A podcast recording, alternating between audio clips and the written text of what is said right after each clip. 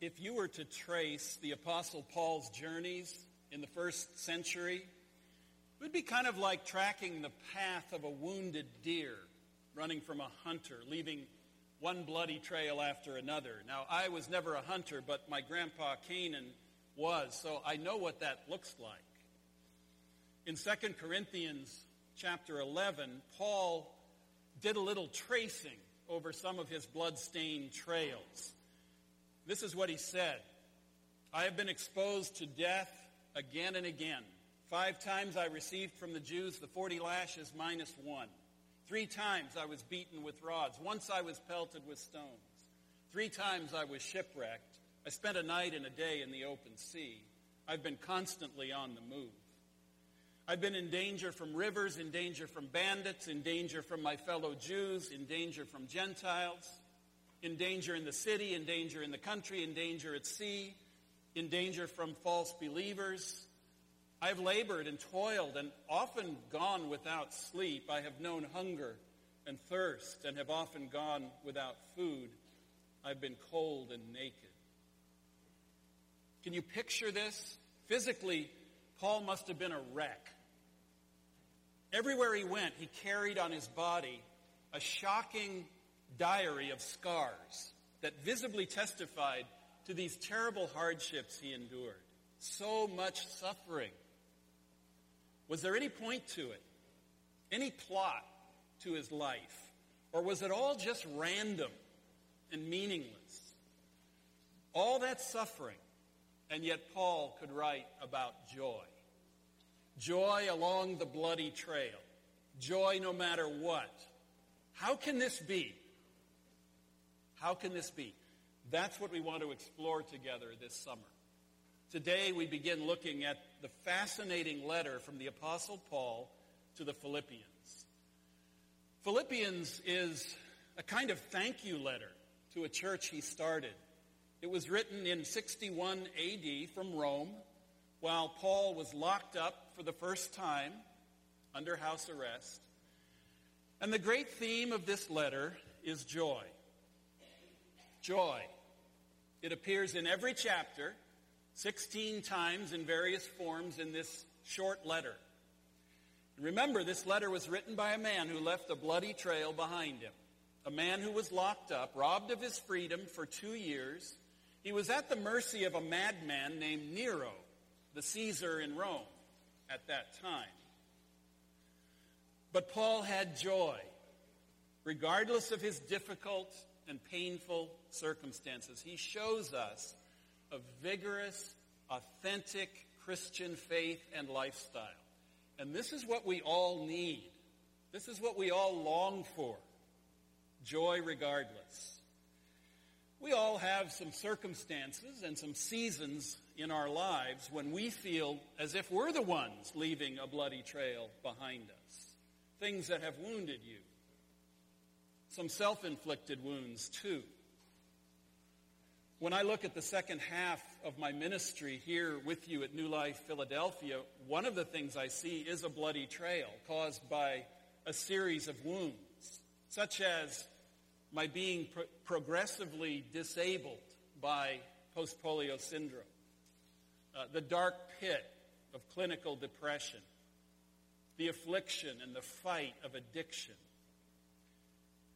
And I see how God has met me and led me and carried me every step of the way.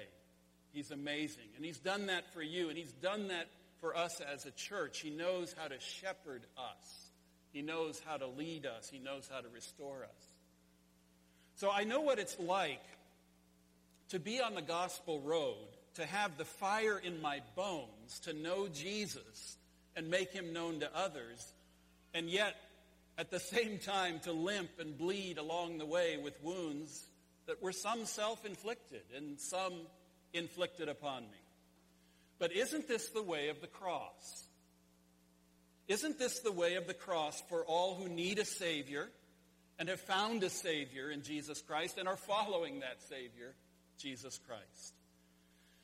So I've discovered that I read and hear and we'll preach Paul's letter to the Philippians a bit differently than I did when we preached through it more than twenty-five years ago in our first decade uh, as a church, our life together, a few things have happened along the way in a quarter century, don't you think? And I think, by God's grace, I think I now see a bit more clearly and identify more personally with people around me who are wounded and bleeding in various ways as they make their way through a sad, fallen, broken world. So I personally thank God for his severe mercy that has enabled me to, to see better and to feel more and to hope more. Jesus was a man of sorrows and acquainted with grief. So was the Apostle Paul. And we're going to hear his words a lot this summer. How about you? Where are you bleeding today? Where are you wounded today? Some that are self-inflicted wounds. Some that are wounds inflicted upon you. And all the while, you too hear the call of God, and you feel the fire of that gospel burning within you. You want to know Jesus, and you want to make him known to others. You are not alone. You are not alone. Sometimes wounds are so isolating, but you are not alone. We walk together, and sometimes leaving our own bloody footprints behind us for others to follow, as we follow a Savior and Lord who bled and died and rose again for us. And that, my friends, is the source of our very life and the source of our joy. Joy no matter what. Joy no matter what. Amen? Amen. So let's get to it. In this series, we're going to get real. We're going to talk about real life with real joy. So let's read our text for today from Philippians chapter one. Follow along as I read the first six verses. This is the word of God. Paul and Timothy, servants of Christ Jesus, to all God's holy people in Christ Jesus at Philippi, together with the overseers and deacons, grace and peace to you from God our Father and the Lord Jesus Christ. I thank my God every time I remember you. In all my prayers for all of you, I always pray with joy because of your partnership in the gospel from the first day until now, being confident of this, that he who began a good work in you will carry it on to completion until the day of Christ Jesus. Wouldn't it be natural for Paul to feel alone, to feel isolated, to feel out of the flow of life? His world had been shrunken down and limited to a small house, his chains, his guards, and anyone who could come and get permission to see him. But he's obviously a happy man. He's filled with a deep joy. His sense of fellowship with others just oozes out of these opening verses. He speaks, did you notice? He speaks of a partnership in the gospel. It is so precious to him. And it gives his life joy and purpose. There is a plot to his life and to theirs. And it's full of joy. It flows with grace and peace that come from God our Father and from our Lord and Savior Jesus Christ. He believes he is linked with others in the business of God. The good news that a Savior named Jesus Christ has come into the world, and that anyone who trusts in him will be forgiven completely of sin and made holy in him, given a new life in the family of God forever. Do you see it? Do you see it in these opening verses of Philippians one? Sinful people, once separated from God and from each other, are now servants of Christ Jesus. God's holy people in Christ Jesus. A church family with elders and deacons and grace and peace and a partnership in the good news about the one, the one and only, the Savior sent from heaven to be the life giver and the joy bringer and the Lord of all. Now that's a life that has a great plot and great joy. Paul knows he's not alone. He has a spiritual family, and he has a high and holy calling in the gospel. His life indeed has a plot, and it is full of joy. Is this true for you? Is this true for you? Think with me about this for a few minutes. Are you living a life that has a plot and is full of joy? Are you living a life that has a plot and is full of joy? I know your life is full of so many things, but is it full of joy? Sometimes your life is so full that you don't even have the time or the energy to notice whether you're bleeding or not. And as for joy, well, who has the time and energy for that? Do you know what I mean? Are you with me? Your life's pretty full. Maybe you have a bulletin board or a refrigerator at home that has become a kind of crowded gallery of things that are close to your heart. It's getting more and more crowded all the time. Your life is more and more full all the time, isn't it? A crayon drawing of a tree done by a child or a grandchild hangs, you know, a little crooked next to the smiling little artist's school picture. And just below the crooked tree is the, the Christmas family photo of some close friends who now live too far away. And you look at the two-year-old squirming on his mother's lap, and you smile when you read the words, "Peace on Earth," which is embossed below. In the middle of all these delightful photographs of your loved ones is the picture of a somber little girl from a third world country that you are supporting through a mission agency. Every time you go to the refrigerator, you remember the rickety little shack where she lives. It doesn't even have food in it, much less a refrigerator. Below her photo is the address you clipped out of the paper that tells you where to send money if you want to help out the families who lost their homes in the last hurricane or flood. Whenever there's a natural disaster, you usually dig deeper into your pocket to contribute to the relief because, well, you just have to do something. You are already doing a lot. Maybe in the mail yesterday you received a letter from a friend's college-aged son who wants to spend a semester as a missionary in India, and he's got to raise money for the trip. You think you ought to send him a check because he's such a great kid, and it's such a great cause, and this would be such a great experience for him. But in the same batch of mail came an invitation to a fundraising banquet for cancer research, along with an appeal from the Parent-Teacher Association to help with the bake sale for a much-needed school library makeover. You drop all of these letters on the kitchen table where they join the day's new bills. Is this sounding a little bit like your life? You have one child getting ready for college, another who needs braces, a car that needs new tires, and a parent who's going to have to go to a nursing home.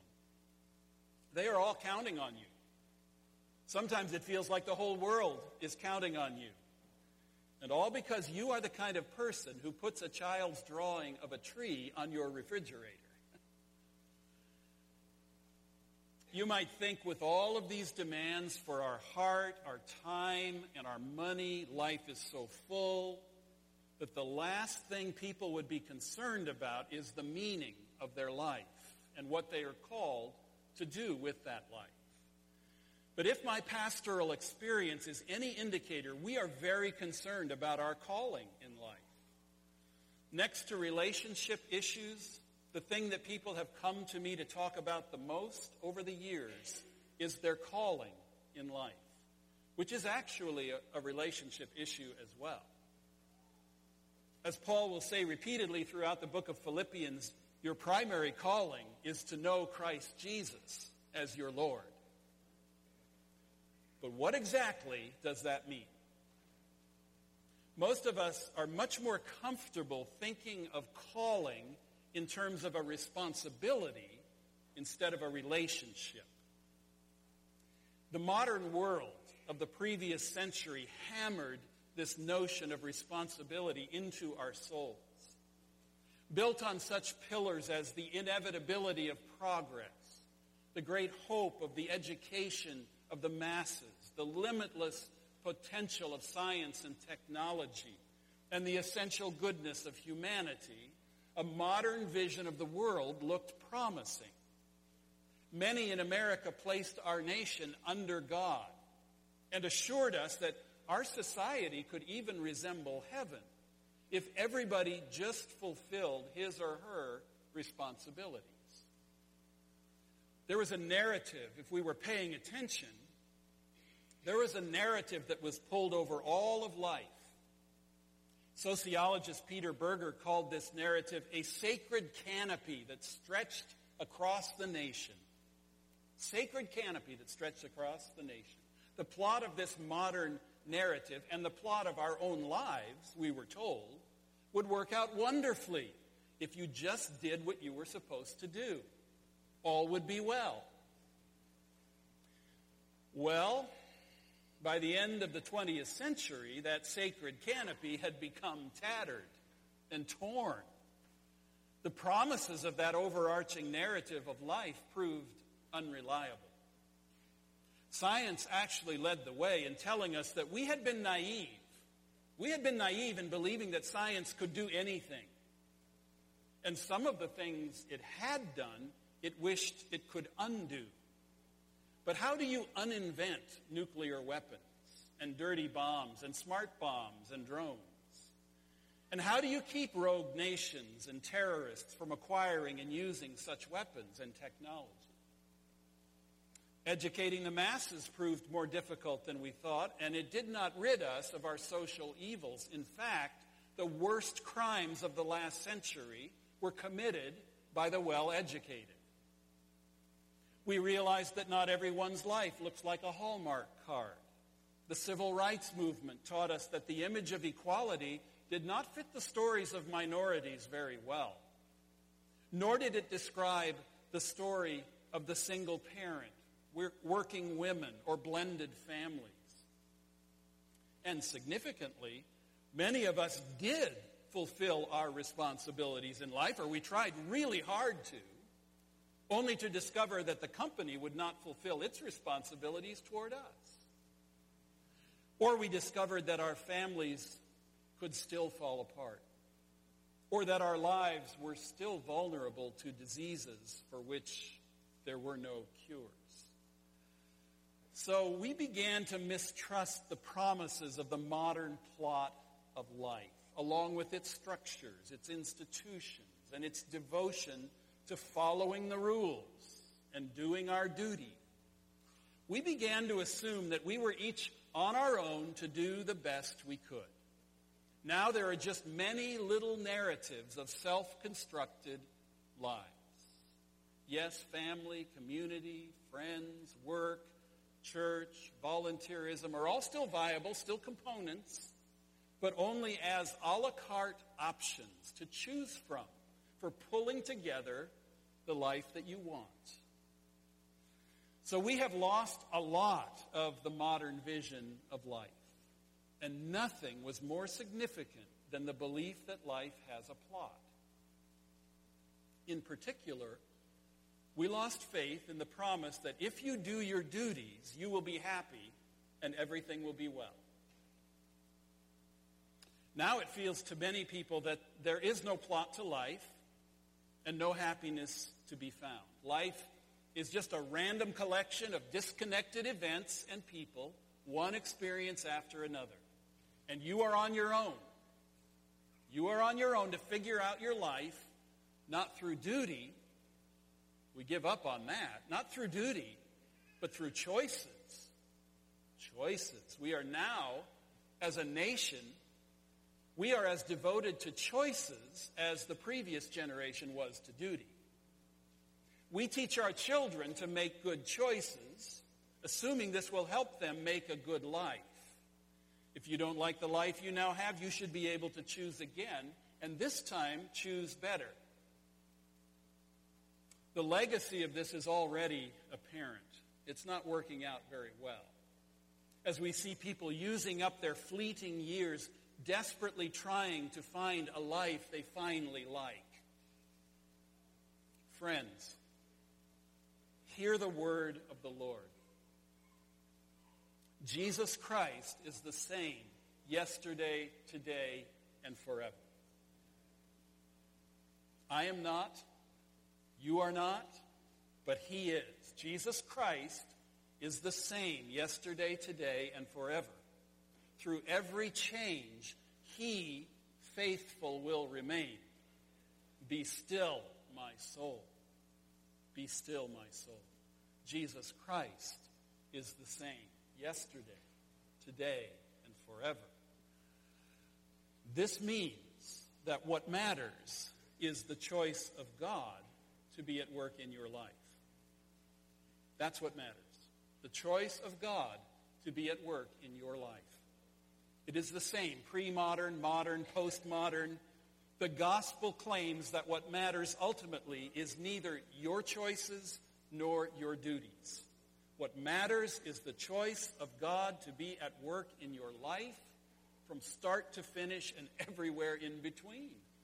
What ties it all together is the blood of Christ shed for you on a cross to cleanse you of your sin against God, to bring you his salvation, to give you a life, a new life with a plot, a purpose that is full of joy. It is the bloody trail of Jesus from the manger to the cross to the tomb to the resurrection. That is what will give you a life that has a good plot that is full of joy. Blood and all, full of joy. So Paul writes in verse six, as he writes from his little house where he's under house arrest, he has no freedom. This is what he writes in verse six, being confident of this, that he who began a good work in you will carry it on to completion until the day of Christ Jesus. Amen. Isn't that great news? God is at work in your life, believer in Jesus Christ. And God has not yet brought it to completion. You're not finished. But he will bring it to completion. He promises. You have his word on that. No matter how you may feel about that today, no matter how it might look in your life today, I want you to look carefully at that verse.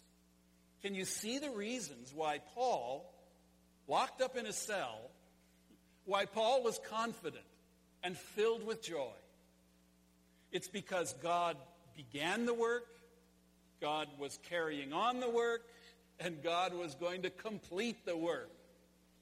Paul was absolutely convinced that God was at work in the church at Philippi, that God was in full control of that church, and that everything about that church followed a plan for God's glory. There was a plot to it all, full of twists and turns, yes, but full of joy, because God was at the helm from beginning to end. Well, I too am absolutely convinced that God is at work in our church here in Philadelphia, that God is in full control of this church, and that everything about our church is following a plan for God's glory. There's a plot to it all, full of twists and turns, yes, but also full of joy, because God himself is at the helm from beginning to end. Amen? Amen. And that is why our church's vision is to be what you see on the front of the bulletin every Sunday. A thriving family in the city where the broken from all nations are made alive and whole, finding hope and purpose in Jesus. That is why we speak to the hearts of people who are without God and without a spiritual family to call home. And, and we say to them, you matter. Your life matters. You matter to God and to us. There is a life for you that has a plot to it, full of joy, because God is in it. God is in it from start to finish. Do you see it? Do you see it? Will you believe it? Will you own it? Give it a test drive this week. Pray and look for someone that God will bring across your path and say to them, you matter to God. Try it. You matter to God. The word Paul uses for completion shares the same root as the word used by the Apostle John when he recorded Jesus' final words on the cross. It is finished, completed, done, finished. God secures your salvation in Christ from start to finish. It's, it's not up to you. It's not up to me. It's up to him. The one who began the work would stay at it and finish it. That's what gave Paul confidence, joy, and purpose in his life, whether he was walking free or confined in chains. The word Paul uses that is translated as work is ergon in the Greek. It has the, the meaning of purposeful, productive activity. In fact, for all you scientists out there, in the language of modern physics today, an erg, E R G, an erg is a measurable unit of work. So what Paul is laboring to say in verse six is that God's involvement in our lives is purposeful work. It's going somewhere. It's concrete. It's real. And sometimes it's even measurable. This is where calling begins when you think about your life, not with your calling, but with God's calling. It begins with the Holy Spirit, who is at work in your life, as the, the Spirit was at work at the beginning of creation, in very specific and even measurable ways, shoving aside the darkness and the chaos in order to create beauty and life and light in its place, to give all of life a plot full of joy. When you look at the story of your life, this creativity of God may be hard to see at any given point in time. Don't be discouraged. It may be hard for you to see the plot or find the joy. The current chapter of your life may be focused on something dark, on a dark disease that lurks in your body or in the body of someone you love, or the chaos of a life that is just not working out as you had dreamed, or relationships that are lacking, missing, or falling apart. It may be hard to figure out the plot of your life, but that is only because the author of your life story is not yet finished with it. When will God have completed his good work in the story of our lives? Well, it's in what Paul calls the day of Christ Jesus. For Paul, I don't know if you've noticed, it always gets back to Jesus Christ. Whatever you're talking about, whatever the issue is, whatever the problem is, it all gets back to Jesus Christ. Creation began not only when God the Father and God the Spirit, but also God the Son, the eternal Word without whom nothing was made. It, it had its most decisive moment in the incarnation of God in Christ. The Word was made flesh to live among us, God with us in Jesus. And it's moving. God is on the move. God is at work. It's moving to a culmination of a new creation in Jesus Christ. The day of Jesus Christ, says Paul. In the words of one theologian, Jesus Christ is the center and the boundaries of our history. Do you know that about your own life? That Jesus Christ is both the center and the boundaries of your story? If a Savior and King is both the center and the boundaries of your life story, then yes, you know your story has a plot to it, and it has to end well, because God is in it. So if it is not going well today, and feels pointless, all that means is that you are not at the end of it yet. That God is at work from beginning to end to bring it to completion in the day of Christ Jesus. The history of the world and the history of your life is moving to a very decisive fulfillment in the day of Christ Jesus. The author knows what he has in mind, and it's a good work. Not because we will do our duty, but because Jesus Christ has done and will keep on doing his duty until all is fulfilled in him. In this, find your purpose. Find your joy. So what about all those pictures on your refrigerator? What about all those things you've got to do and all those causes you've got to support? They are not your duty, and they are not your way of self-constructing a happy life. They might be your calling. They might be. But if and only if they are written onto your heart in blood, the blood of Jesus Christ shed for you, by God's choice to give Jesus to you and to give you to Jesus, then all those things can become your invitation. It's really an invitation from God to be part of the plot of God's great love story on earth, full of purpose and joy in Jesus Christ. For God so loved the world that he gave his one and only Son, that whoever believes in him should not perish, but have eternal life. Now that is a life that has a plot to it, full of joy. Amen? Amen. We want to give you a little time before we go home. It's always good to stop and pray, think, process what you've heard from the Word of God. This, these are challenging matters, especially if you're feeling a disconnect between what is happening in your life right now and what God says about his being at work in your life uh, to finish what he starts in Jesus.